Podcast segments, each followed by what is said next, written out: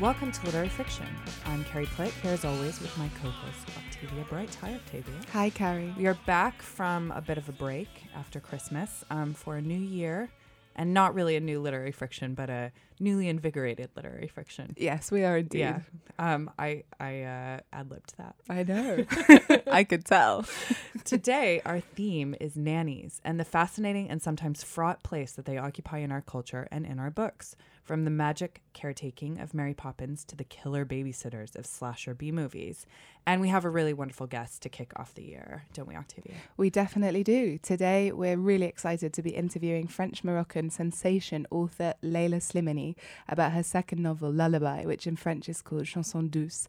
Leila is the first Moroccan woman to win France's most prestigious literary prize, the Prix Goncourt, and only the 12th woman to do so ever. She is a journalist and a frequent commentator on women's and human rights. Lullaby is a novel about a middle class couple in Paris and the nanny they hire to care for their young children, who at first seems like the perfect caretaker. It's become a complete sensation in France and has already sold in 36 countries to date. Um, and Macron was so into it that he asked her to be his Secretary of Culture or Arts, which she declined. Yes. Um, and she he's asked her to do something else which she accepted, but I can't remember exactly what that is. No, we'll either way, ask her in the interview. He's a big old fan. yeah. Number one fan. Number one. Um, so on the show today, we'll be interviewing Leila, discussing nannying and its tropes more broadly in literature, and then give the usual book recommendations. So let us take care of you for the next hour on literary friction. That was cute, Carrie. I see what you did there. yeah, not as embarrassing as usual. No, no, I liked it. Here we go. Gentle. Here we go. Leila, thank you so much for coming on Literary Friction. Thank you. I wanted to begin by asking you about the first sentence of Lullaby, um, which is translated into English as "the baby is dead." Did you always want to begin with such a stark image, and also with the death of the child? Yes, um, for me it was obvious that I had to begin with this uh, sentence. And um, actually, it was very easy for me to write the beginning of the book. It was um, I wrote it in a very in a very uh, I don't know how to say it. Um, it was really an evidence for me. It was really obvious that I had to hook the attention of the reader. I wanted the reader to be with me and to be a sort of investigator in in the book to try to look at every details of the life of Paul and Miriam, the parents, and every details of the life of Louise, and try to understand how such a terrific thing can happen to a normal family. So for me, yes, it was difficult, but it was a, uh, dif- it was difficult because I knew that for the reader it's a, a shock to read as a first sentence, "The baby is dead." But um, anyway, I think it's it's done. The baby is dead, so now we can begin the the story. Yeah, it becomes a why done it rather Yes, than a who done it. Exactly. starting in such a stark way really sets up the sense of narrative tension that propels the reader through the book. Um, and we both read it in almost one sitting because it's so compelling. And like you say, you know, you want to find out why. You start with this horrible image, and it's a very kind of emotional hook. Um, but I wonder, did you write the book in a similar state of intensity? And if you did, did you enjoy it? Was it an enjoyable process for you, or was it this like tense experience? Ah, it was both. It was very tense, but at the same time, it was very enjoyable because I really wanted to write a novel of um, atmosphere. I really wanted to build a sort of uh, atmosphere of uh, claustration, of anxiety. I wanted the reader to feel uncomfortable. I wanted him to be very anxious. Uh, wha- how is it possible? Who is this woman? I wanted him to be afraid of what was going to happen. And I think what was interesting for me was the different point of view of the parents and of the reader. The reader knows more than the parents, so he can't ignore every details about Louise's life. He's going to look at every weird uh, attitude of Louise, knowing that she's going to kill the children. So for me, it was very interesting to build this atmosphere and to build a sort of progression because I didn't want to uh, describe Louise in a sort of caricatural way uh, as a cliche of the crazy nanny or you know uh, um, being totally mad. No, I wanted the the the mad part of uh, Louise to be very mysterious and very subtle. So it was uh, very interesting for me to try to to write in this sort of progression. This book really got under my skin. Um, I read it very quickly, but I also think it's because it's not just a thriller about why somebody murdered someone. It's it's a really, I think, nuanced portrait of um, a nanny and what that kind of position means and the implications it has for things like race and gender and class. So, um, why were you so interested in the idea of the nanny and and what did you come to decide about this position and what it means in our society? You know, I think that a, a, nanny is a very fascinating character for a novelist because she lives in a home, but it's not her home. She raises children, but the children are not her children. She owns nothing, but at the same time, she has a sort of place in the house. Everyone is telling her, You belong to the family, you're one of uh, ours, but she's not. Everything is a sort of theater, and everyone is doing as if she was a member of the family, but it is not true. So I loved the idea of a very of this ambiguous relationship she has with the family because this is a relationship obviously of power because Miriam and Paul the parents they are the boss and she's the employee. But at the same time she has a power because she has the power on the children because she's the one taking care of them and she's the one responsible of their security. So I loved this idea of power. And also i uh, as you said there are a question and topics of race of gender. It's the relationship between two women uh, two women uh, two working women and they the, the two of um, of them have their own uh, desire their own uh, thing to fulfill. So it was very interesting also to explore how two women have this kind of very ambiguous relationship because miriam she wants her children to love louise but not too much because she wants to be the mother and she wants to be the one who is the the more loved, the most loved. So it was really fascinating to explore the this particular relationship. And you, you said in other interviews that you were inspired by a number of real life stories about nannies that killed their charges. Um, and saying that Louise was named for Louise Woodward, who was charged with manslaughter for killing a baby, which you were saying, Carrie, you remember from. Well, I grew up in Massachusetts, which was where it happened. She was an English nanny, um, but it was people were so fascinated by this case of this young 19 year old girl who had shake well supposedly shaken a baby and killed it. Mm. i mean it, they are stories that capture some of our deepest fears aren't they about of course. And i think all the stories of nanny harming or killing children are very fascinating and people share a lot about speak a lot about this. And did you hear about this story? Because it's our worst fear. It's our nightmare as uh, women as mothers even as fathers of course. And i really wanted to explore my own fears and my own nightmares I, as a mother. I wanted to confront them very deeply. Um, I didn't want to to avoid this. I want to to to look at this in in in, in the eyes in, in a certain way. Do you think that being a mother and having your own children changed the way you thought about childcare and the sort of problems inherent in hiring somebody else to do some of that work for you? Of course, of course. You know, when I began writing the book, I was just hiring a nanny. And uh, I can remember the first time I did the interviews with the nanny. It was very weird because I was in front of a lot of women coming from very far away, coming from Africa, coming from Philippines, women who had a very, very hard life. Uh, very often women who had their own children, but children who were abroad, and women telling me, you know, I haven't seen my child for 10 years, and she was going to take care of my child and spend the whole day with a little child who has everything, uh, and she doesn't even know what uh, uh, her own child looks like. It was very, very hard for me to listen to all these stories, so I wanted, in a certain way, to pay tribute to all those women who makes it possible for us to have the life that we have today and who makes it possible for me to go out at night and have a drink and have a career and travel and i think it's very important to say that for a woman working there is always another woman working and another woman working because at the end of the day you need your house to be clean and you need your children to be fed and to be in their pajamas but we need someone to help us if we want to have it all. Imagine a world where it's not just a woman doing that work, you know? Yeah. Where you could have a man doing those yeah. things. Um, I mean, yeah, this raises a lot of questions about exploitation, really, doesn't it?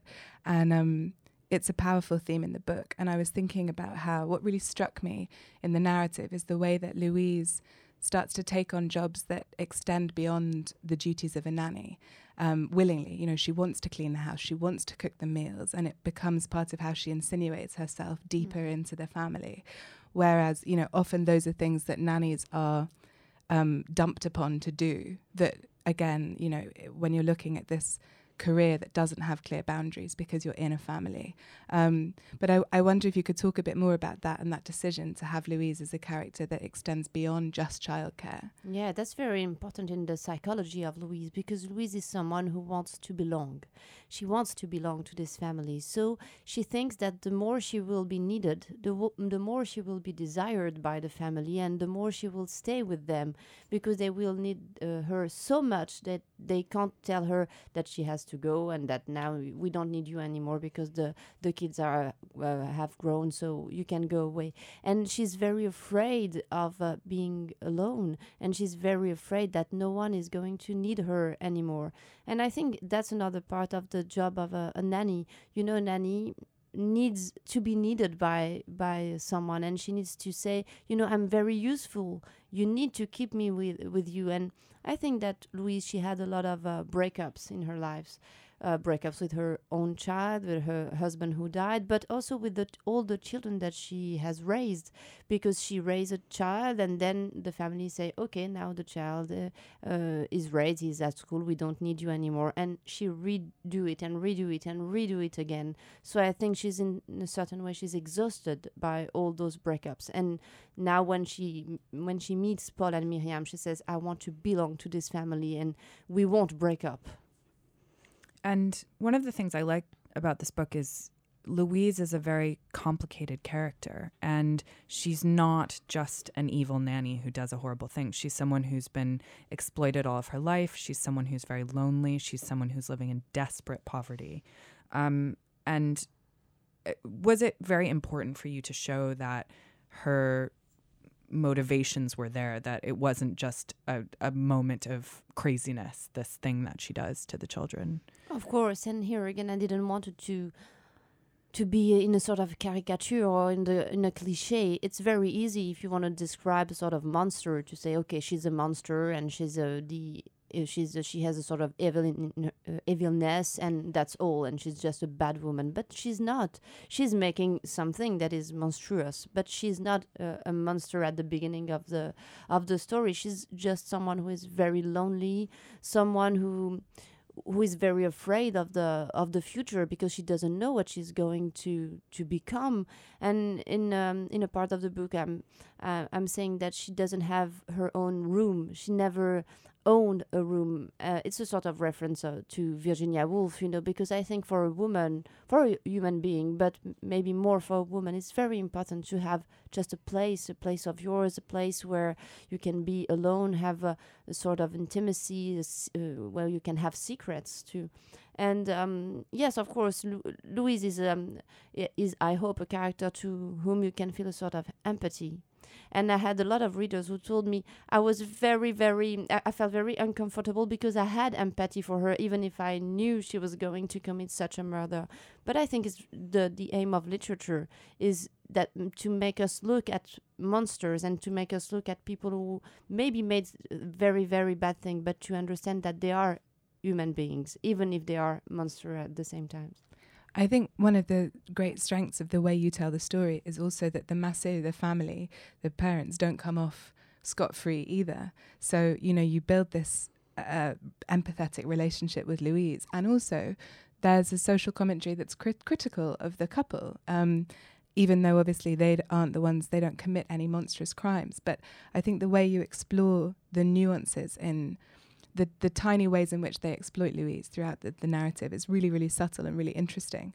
Um, but I wonder, you know, if you could talk a bit about the racial dynamic that you bring in in that. Um, there's a moment in the book where the couple d- decide they don't want to hire a nanny from North Africa because Miriam feels that she might feel a sense of complicity with her. And I wonder if you could could speak about that a little bit.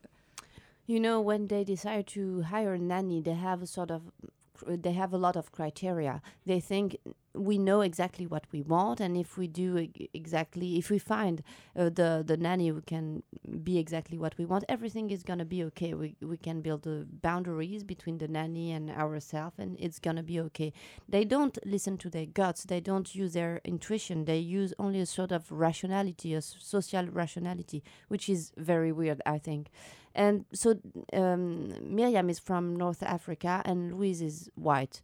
Uh, for me, it was very important this um, uh, the fact that Louise is not an immigrant because she's doing an immigrant job, but she's not an immigrant. So it was a way for me to emphasize in a certain way her social humiliation because she's doing a job that is not very uh, that is not valuable in in a social uh, that is not valued uh, socially.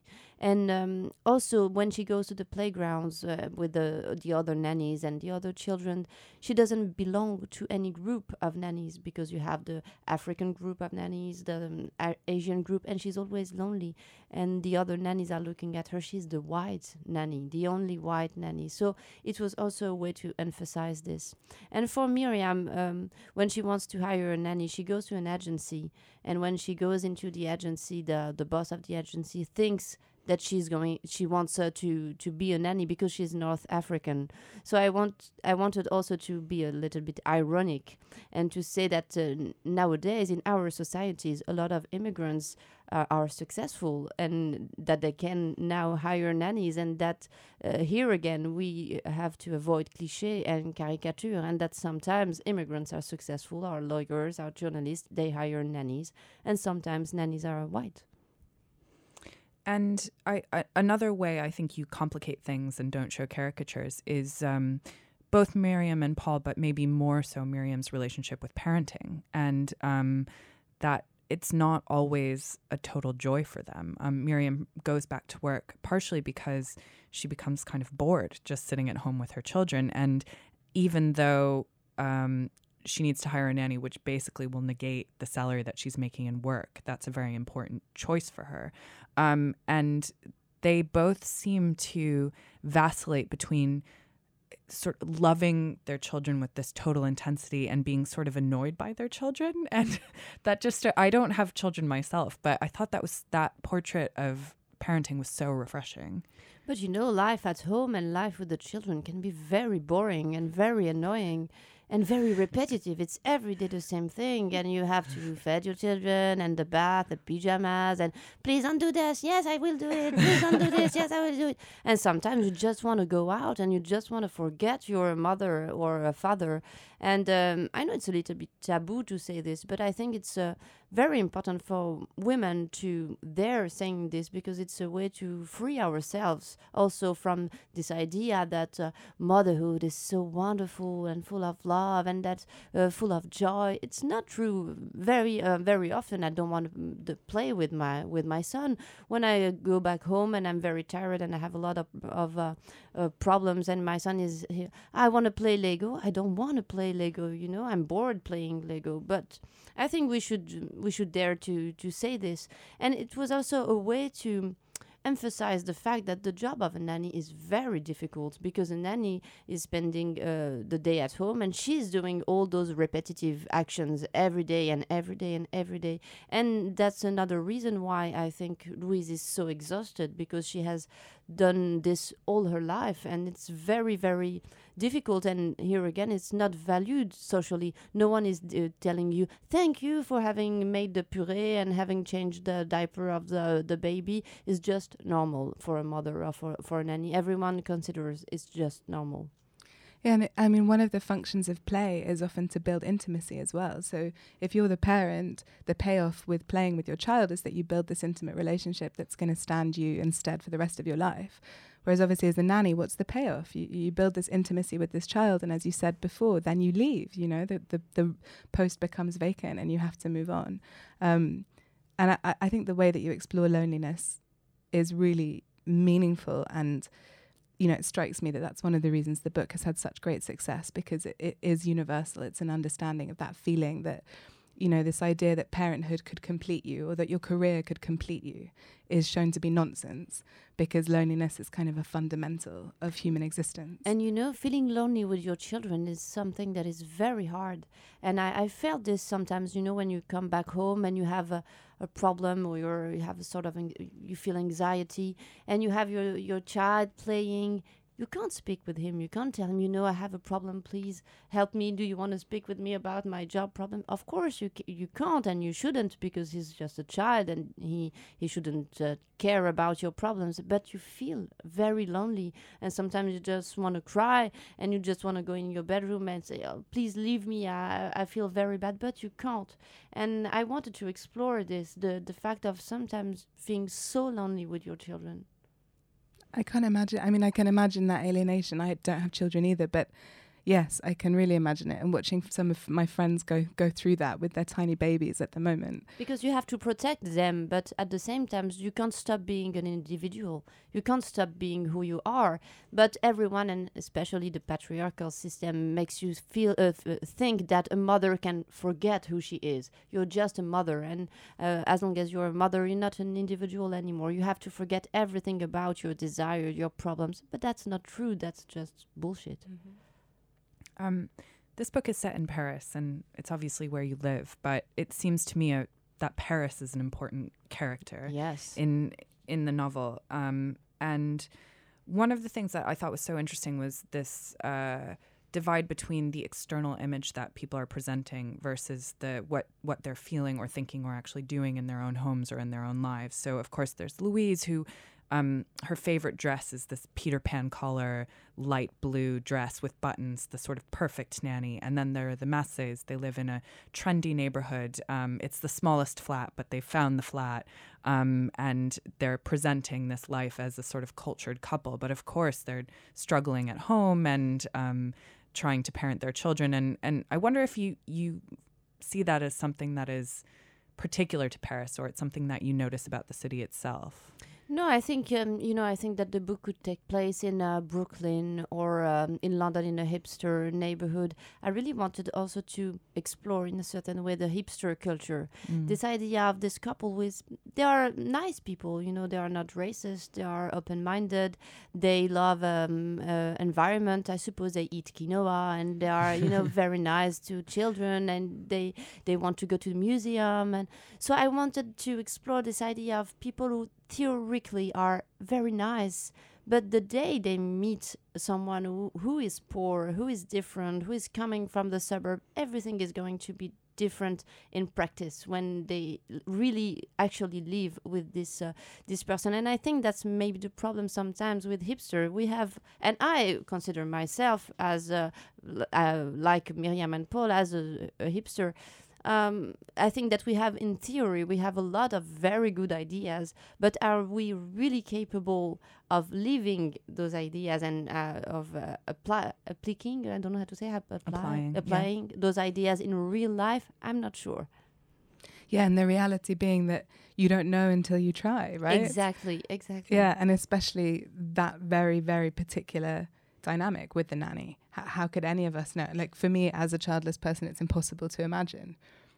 And you know, they don't really assume the f- being the bosses. They don't want to be the bosses. It's too difficult for them. So they they're like trying their best to understand how can we be bosses? Should be, we be friendly to her? Should we be very cold and just tell her you have to do this and you have to do that? So it was also interesting to explore the fact that they are very afraid of uh, hierarchy and very afraid of being the bosses. Yes, and I wanted to make the point that she almost becomes their parent also. Yeah. So it's that strange thing, which again I, I found was very tied up in this notion of hipster culture. Because there's something infantilizing about the trope of the hipster, isn't completely, there? Like a completely. and you know, that I was uh, uh, listening to all my friends uh, when I was writing the, the book, and uh, a lot of friends of mine was telling me, you know, my nanny, my nanny, and I was like, it's very weird. my nanny, she's not yours. You don't own her, and you're not a child. She's not your nanny. But then I thought maybe in a certain way she's also the nanny of the parents because the parents they are still like sort of teenagers. You know, they don't know really how to manage their life. So she's also the nanny of the parents. Hmm. I wanted to ask you a little bit about your style because, um, in many ways, it's very simple just in terms of the language. Um, and I read uh, there was a big piece in the New Yorker about you recently, and, and she talked about how a, an editor from Gallimard had kind of encouraged you and told you um, to ignore your characters' feelings and, and just focus on their actions, and that totally changed the way you write. So, um, could you talk a little bit about that and the sort of stylistic decisions you made while you were writing this book? Yeah, um, concerning the sentence of my of my editor, you know, I think I'm I'm a sort of existentialist in in my writing because I think that you can decide who someone is when you see what he does. The actions are the for me more important than psychology. You don't need to say he's thinking this or he feels this. If you just look at what he's doing, you will immediately know what he thinks and what he feels. And I think that the reader is very smart, is clever. I trust the reader to and I know that he can really understand what I mean. I don't I don't need to explain everything. I like the idea that uh, writing is also not saying uh, some things. And um, I think that I'm always writing about very ambiguous feeling, ambiguous situation. I, I like the idea of uh, putting sort of trouble in the in, in the book. So my writing needs to be very clear, because if I want to to speak about ambiguity, my style should not be ambiguous. I have to be very clear, so the reader knows exactly what I mean, and then he can feel this ambiguity. He can feel this uncomfort. So I think it was very important for this book not to be too lyric or too poetic. It was very, very important to be very clear so the reader can't avoid what I mean. Mm. Um, and do you think that that style is particular to this book, or is it something? Is it the way that you think language should work and literature should work more generally? No, not literature. Well, yes, um, yeah, I mean, or maybe your literature. Yes, Yeah. all literature should uh, be like my book. No, no, no, no, no.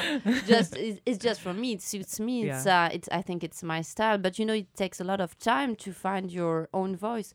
And I think that now I found my voice. In my first novel, it's exactly the same style. But here again, my first novel is also about very ambiguous feeling and ambiguous character. So I think if I want to still explore this darkness, I really need to have this clear style.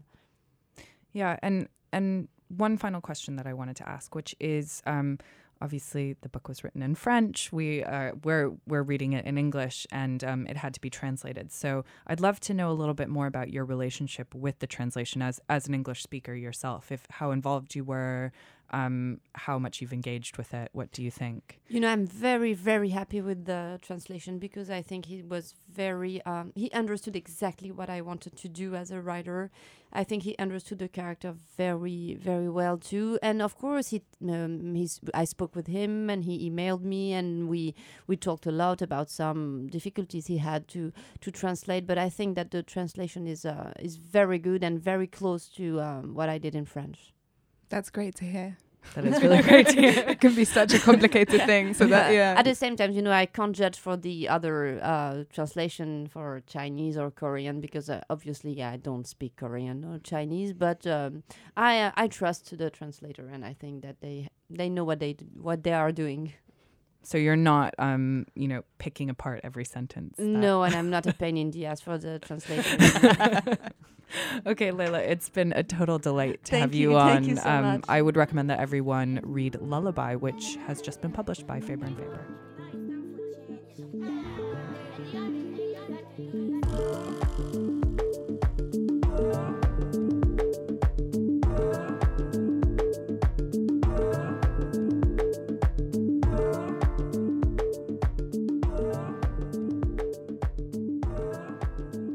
Literary Friction. I'm Carrie Plitt, back with Octavia Bright, and we are talking about our theme for today, which is nannies, um, which turns out is, I think, a very fruitful literary trope. The more I looked into it, the more I thought about how interesting nannies are as a literary exploration. It's something that Leila talked about in the interview as well, obviously.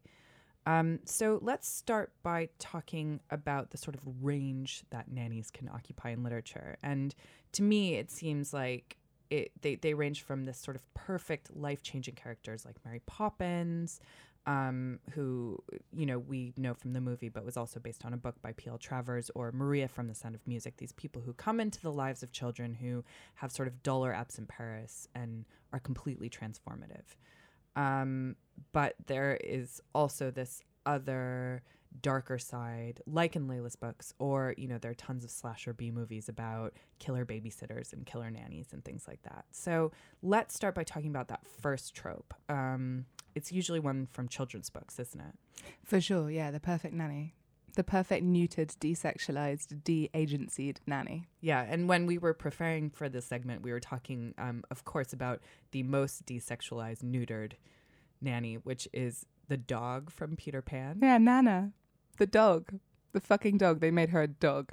Yeah, which is, seems very irresponsible, actually. Ah, come on, it's fantasy, but it, it, it it's it's a complicated thing because that dichotomy you talk about is all to do with the good mummy, bad mummy stuff that goes runs through society and culture, regardless of where you're looking at. You know, the complicated thing, the complicated coexistence of the maternal woman and the sexual woman, and the fact that it's easier to separate these two things for a patriarchal society to kind of get their head around it. The idea of a a sexual woman being a caretaker of children, or um, a maternal woman being the caretaker of a couple's sexual life is too frightening. So it's like let's split them open, cut them in, cut the, cut them in half. Then we can keep the, the the mother as wife, and then we can have the dog to step in and be essentially a slave without us having to think about the question of slavery because it's an animal. Um, you know, it's it's. And Nana is definitely not the perfect nanny. The children get taken away by a flying little boy. Yeah, that's a very good point. She fails Um, epically. Yeah, well, it's interesting that you bring up slavery as well because I think it's impossible to ignore the the racial past of nannies, especially in the United States, and I don't know as much about it in the rest of the world. But um, I'm thinking of Gone with the Wind, for instance, which has this character Mammy, um, who is a black woman who raised Scarlett. Um, doesn't seem to have any other character traits besides her love of Scarlett and her sort of fierce personality. Um, and of course, the Mammy trope is actually a really horrible racial stereotype that has persisted and persists today in things like Aunt Jemima syrup, which is Yeah. still a product on the market, which is crazy. Crazy. Um, and and also you could I mean many people did argue that The Help by Kathryn Stockett, which was a hugely successful book published recently, again just falls into the same uh, stereotypes and patterns by having a sort of magical, life changing black nanny who makes a white girl believe that she can self actualize in the way that her parents haven't. Um, Exactly. She subjugates herself completely to the needs of the child, which actually places the nanny status below that of children in the hierarchy of the family. And she subjugates her own agency for the for the work, you know, for the life of these children, which is again this very complex idea that what what it ends up reinforcing in the culture is the idea that childcare involves subjugation of self first and foremost, which it absolutely doesn't have to, and that it's not something that can coexist with ambition. It that it has to be one or the other, and that it can't be seen as like a noble, worthwhile profession that is professionalized, that involves wages and holidays, and you know that is taken to be a, um, a career in any other way. So I was thinking also it's interesting, obviously you coming from an American background and me coming from a British background, um, that there is a difference in the way that nannies are represented in these two national literatures, and that the racial element that you were just talking about in American literature is much more prevalent than it is in British literature. And the nannies that I was thinking of was Jane Eyre, obviously, more of a governess, but she's a kind of a white woman who's also an outsider and is um, different from the people that she's taking care of, uh, but she's not um, subjugated in quite the same way.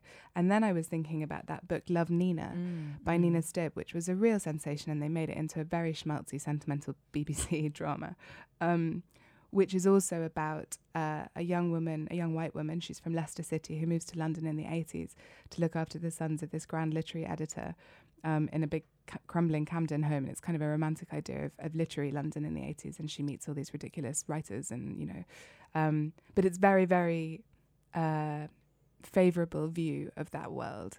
She's critical, but it's not social commentary. It's kind of um, a romantic idea and the implications of sort of social class, which was something that we spoke about when we had Kit de Waal on the show a little while ago. Um, with respect to Jane Eyre, where Kit de Waal points out that actually Jane Eyre is not a, a, working class perspective because Jane Eyre herself speaks French and is educated beyond what one would expect in that kind of context. Um, similarly, in, in Love Nina, it's not actually a commentary on like two worlds colliding. It's it's more uh, it's much more sentimental than that. Um, yeah, and uh, I loved that book actually. I remember uh, you loving it. She's she's just very funny. Yeah, and, it's very very funny. Um, and she's working for Mary Kay Wilmers, and it is you do get to peer into literary life. I agree, it's not the most critical uh, portrait of class, but I don't think it necessarily needs to be. But I think you you do bring up a point that um, maybe nanny literature, especially in earlier times and in children's book, is first of all, not very critical of the position of the nanny. Um, and second of all, is often told from the perspective of the children or the adults who are changed by the nanny rather from the nanny themselves. And when the nanny starts to have agency, that's when it gets a little more complicated. Um, and, and perhaps we can talk about these complicating narratives now, um, starting with Leila's book, of course, which, uh, which I think does a really good job making the reader think about complex relationship between a nanny and the people who hire him or her. And if that relationship is ever not complicated and I, I think i came out of that book thinking it's no. Yeah. I think also one of the things that is emphasized by it and by a lot of the writing about nannies, some of the non-fiction books, like there's one called Nanny Knows Best, The History of the British Nanny by Katherine Holden, and one called The Perfect Stranger, The Truth About Mothers and Nannies by Lucy Kaylin. Both of those books really emphasize, by the sounds of things, I have to say I haven't read them, um, but reading about them, they really emphasize that the relationship that is really um, under strain is that between mother and nanny father doesn't tend to come into it in the same way, which I think is very interesting and hopefully is something that will change with maybe our generation, maybe maybe it's too late for us, maybe younger, but this idea that it's very much women's work that the nanny takes over and that it's very much a question of when the mother goes back to work does she go back to work etc etc when actually you know i live in hope of a much more equal society where it could be she could be replacing the father as simply the co-parent. And you know, obviously, I'm speaking as a childless woman, so I understand, of course, that there are certain needs that, like breastfeeding, etc., can only be provided by the female body in that partnership, etc., etc. However, um, I do think it's interesting that you can't really separate at the moment this discussion from discussions, wider discussions of gender and gender roles within the home as well, and what constitutes women's work and what constitutes men's work, and also the capitalist um, element in this, which is that you know often, and it's kind of talked about in in Leila's book, um, when the woman goes back to work, her salary is only really going to just cover the childcare. It's not going to really enable her to contribute to the life of the family. So there's this idea that it's kind of a luxury for her to be able to do it, or you know, what is it actually facilitating handing over this childcare when it's seen through the sphere only of the feminine? It's facilitating the woman's vanity, the woman's need to have another identity apart from mother. What's wrong with just being a mother? You know, it sparks up a whole list of very contentious questions to which there is no concrete answer. I think there's only personal experience and the different desires of different people, which I think Leila's book ex- sort of explores really, really well. Um, mm, I agree. But I also think that there's, you know, when when researching this, I had thought similarly to you that there were, you know, the, the trope of the nanny or the governess kept coming up in a more um, zoomed out way from the perspective, like you say, of the families or of the children or the employers. Um, and then I discovered this list of alternative nanny na- nanny narratives that are more contemporary, um, which are from the perspective of the various nannies in question and I haven't read any of them. Um, but we decided that they're worth mentioning because it kind of flips this thing on its head a little bit. Um, so there's one called Lucy by Jamaica Kincaid, which is a novella about a young au pair from the Caribbean working for a wealthy family in New York City, and it's to- told completely from her perspective. One called Minding Ben by Victoria Brown, which is based on her journey from Trinidad to New York. Um, there's one called Bad Marie by Marcy Dermansky, which is about an emotionally scrambled ex convict who cares for the daughter of a childhood friend. And by the sounds of things in that narrative, the split is far less defined. And it's much more about women uh, stepping in to help one another realize themselves in one way. So I do think that there's more of a breadth of experience being explored in this kind of under the umbrella of this trope than perhaps there used to be. Yeah, which is a very hopeful thing. And Yeah. I definitely want to read some of those books, having um, been exposed to nanny literature of the future and the present moment. I have to give a very brief shout out to a song called Bad Babysitter by Princess Superstar because it was all I could think about when we decided that this was the theme of the show. and for any listeners that remember it, the lyrics are I'm a bad babysitter, got my boyfriend in the shower, I'm charging 10 bucks an hour. And it was great. Yeah, and actually on that theme of babysitting, I think it's something that we should have we should talk about a little more, which is babysitting is a very temporary arrangement in contrast to the nanny who is usually living with the family or spending a lot of time there. But it's still a, a very interesting and fraught uh, position and one that I think is very reflective of our contemporary times, um, especially in America when teen girls took over childcare That's and, and all of the implications for that. Um, yeah. I consumed the Babysitters Club when I was a kid, and I um, I was reading uh, an, an, an interview with a woman who wrote a book which I actually haven't read. Um, I'm now trying to find her name.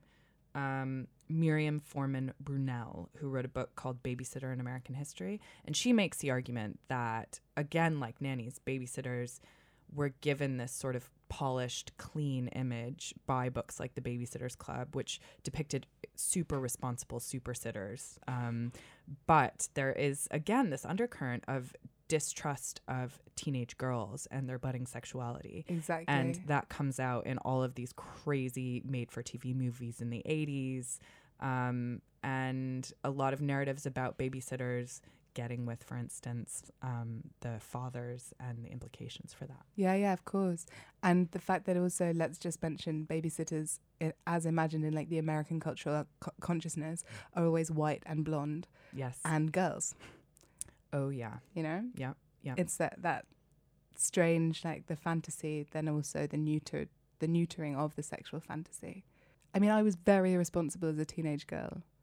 If you'd Yeah. given me I your can't kids believe to I was allowed after. to be a babysitter. I did it a couple of times. I was very bad at it. I it was a pretty good babysitter. I bet you were. No, it Yeah. didn't take off for me.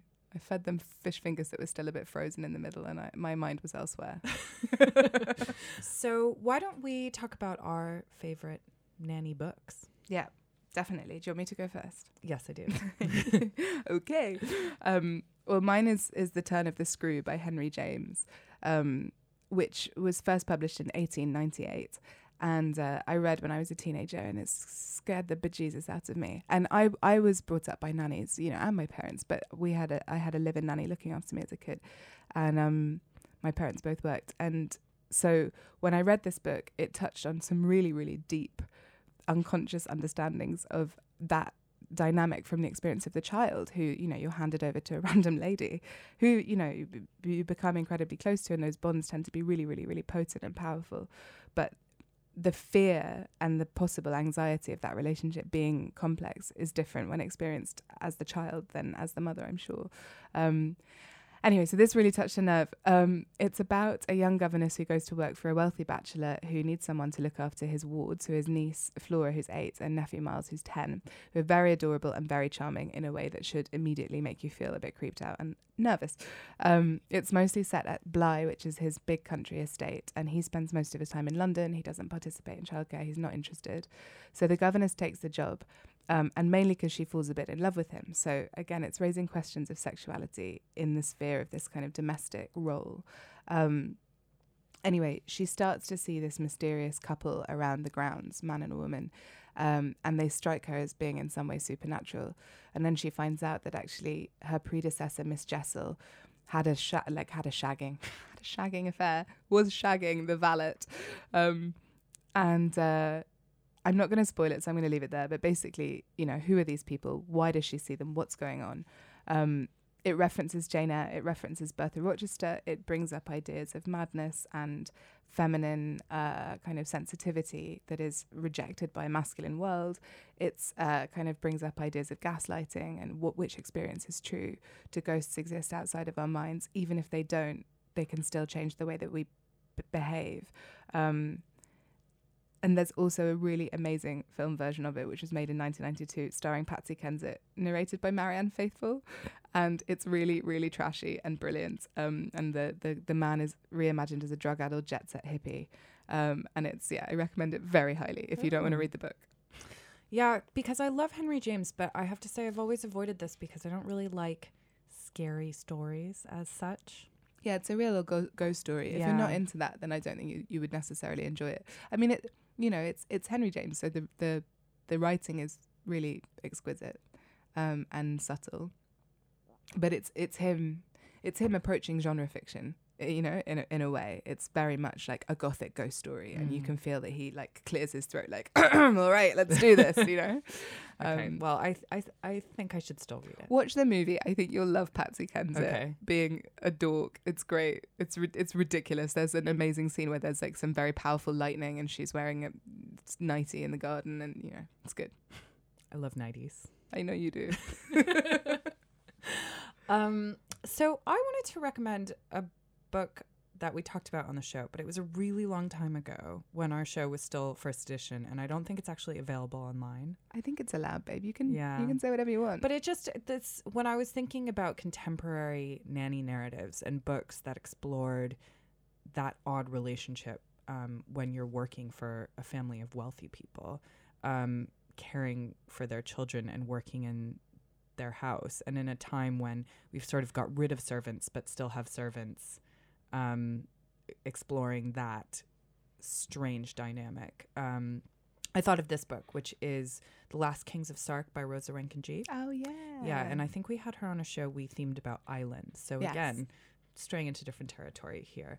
Um, but this is a really it's a really lovely novel about first love. Um, I think first and foremost, it's about this woman who I think she's about to go to university and she is hired by this wealthy family who live on the Channel Island of Sark, where there are no cars and barely anyone lives there, um, to tutor their son for the summer. The son is very resistant. He doesn't want to tutor. Um, and so she's left with sort of nothing to do working for this family um, and becomes friends with the staff of the house who are all arranged in this really odd hierarchy because she is educated and educating the son. She is above this woman sophie who is the polish cook who's been hired for the family. But they quickly fall in love. Um, they become friends and then fall in love and actually have a sort of weird love triangle with the son as well. So it's a coming of age story for all of them um, and also an exploration of what it what it means to be a nanny and care for children in this day and age. Yeah, it's a great book. It's a really great book. I'm glad you reminded me of it. It's very subtle and lovely. yeah, I think. it is. And actually, it's funny. I'd forgotten that there is that. I'd kind of forgotten that there is that au pair narrative happening in it because I, the thing that re- that I was left with after reading it was the love story more than anything. But of course, you're right. Yeah, I mean, it's not like a withering critique of of social class and nannying, but it's definitely a strain. Um, and I like the fact that it is um, a love story between two women is another way that it subverts expectations about how love should be conducted and how business should be conducted in this very rigid sort of setting of extreme wealth. Yeah, yeah.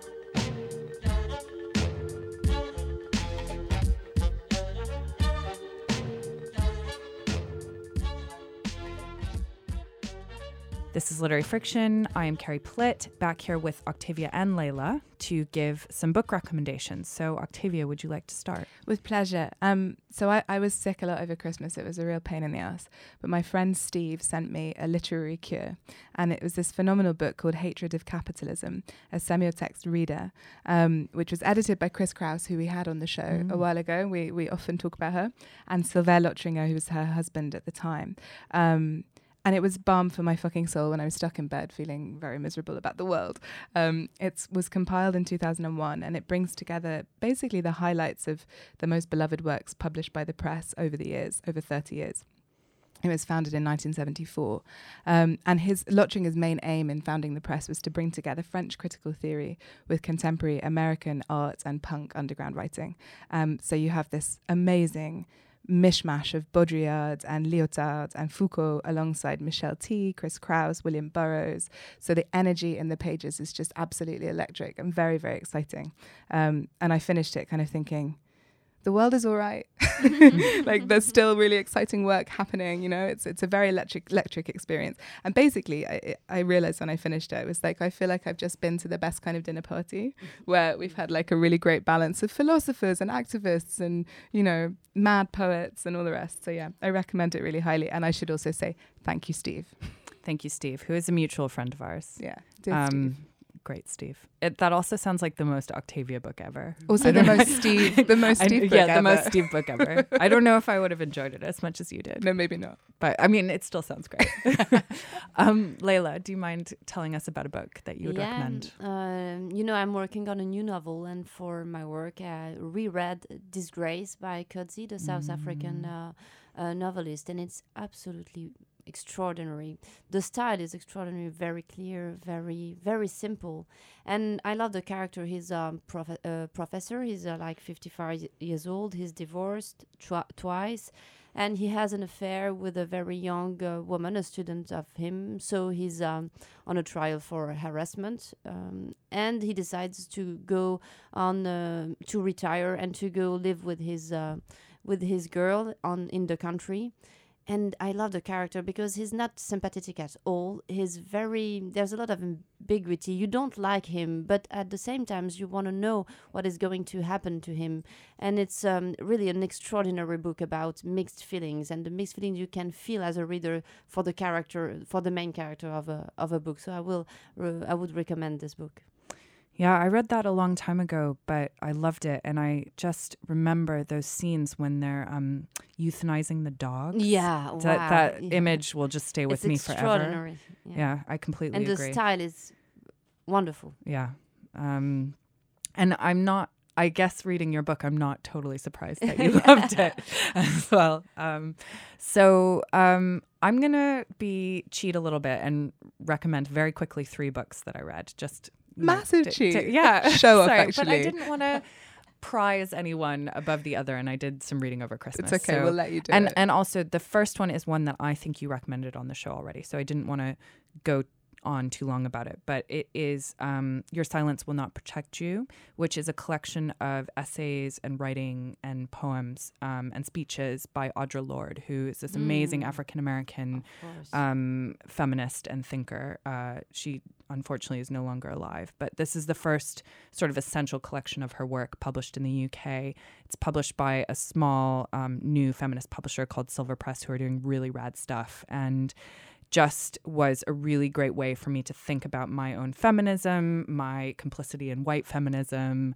my complicity in the patriarchy, and really examine my own thoughts and feelings and, and just be, you know, led along by this thinker who just was way ahead of the game in terms of what she was saying and what she was thinking. Um, sort of in a similar vein, um, I read Women in Power by Mary Beard. Mary Beard, of course, is the um, classicist uh, professor at Cambridge, uh, and this is uh, two lectures that she did about women in power, sort of taking her own speciality, which is which is Rome, um, ancient Rome, and thinking about the ways that women have been silenced throughout history, but also the way that women can actually grab power and change the system. Um, because she says it's not enough for women to be in power; it's it, it has to be a paradigm shift um, again, sort of, it was a nice thing to read after Audre Lorde, thinking again about feminism. And then uh, in a completely different um, area, which again, you also recommended on the show, is um, Philip Pullman's new book. In his, um, it's he said it's an equal to the his Dark Materials trilogy um, called La Belle Sauvage. It's just it's just really nice to be back in the world of Lyra and Oxford. And I I recently moved to Oxford, and being able to read that book and then go to the places he described is just a total joy. So if you want to be swept away, literally in the book and figuratively in literature, then I would really recommend La Belle Sauvage. you nailed that, babe. Great Thanks. collection. well done. So thank you for indulging me both, and thank you again, Leila. Thank you. Thank you so much. So that's all the time we have for today. Thanks to our interviewee, Leila Slimani. Rory Bowens at NTS, and to Eddie Knight for editing and music. Literary Friction is available as a podcast to download on iTunes or wherever you get your podcasts and on nts.live. You can check us out on Facebook, Twitter, and Instagram. Please say hi, we love to hear from you. And please do rate us if you like us, it really helps us. Yes, and we say that every month, but we mean it every month. We do. But if you don't want to rate us, that's fine too. Don't give them the option, No Carrie. pressure. We're free and easy here at Literary Friction. we'll be back in a month. Until then, I'm Carrie Plitt with Octavia Bright, and this is Literary Friction.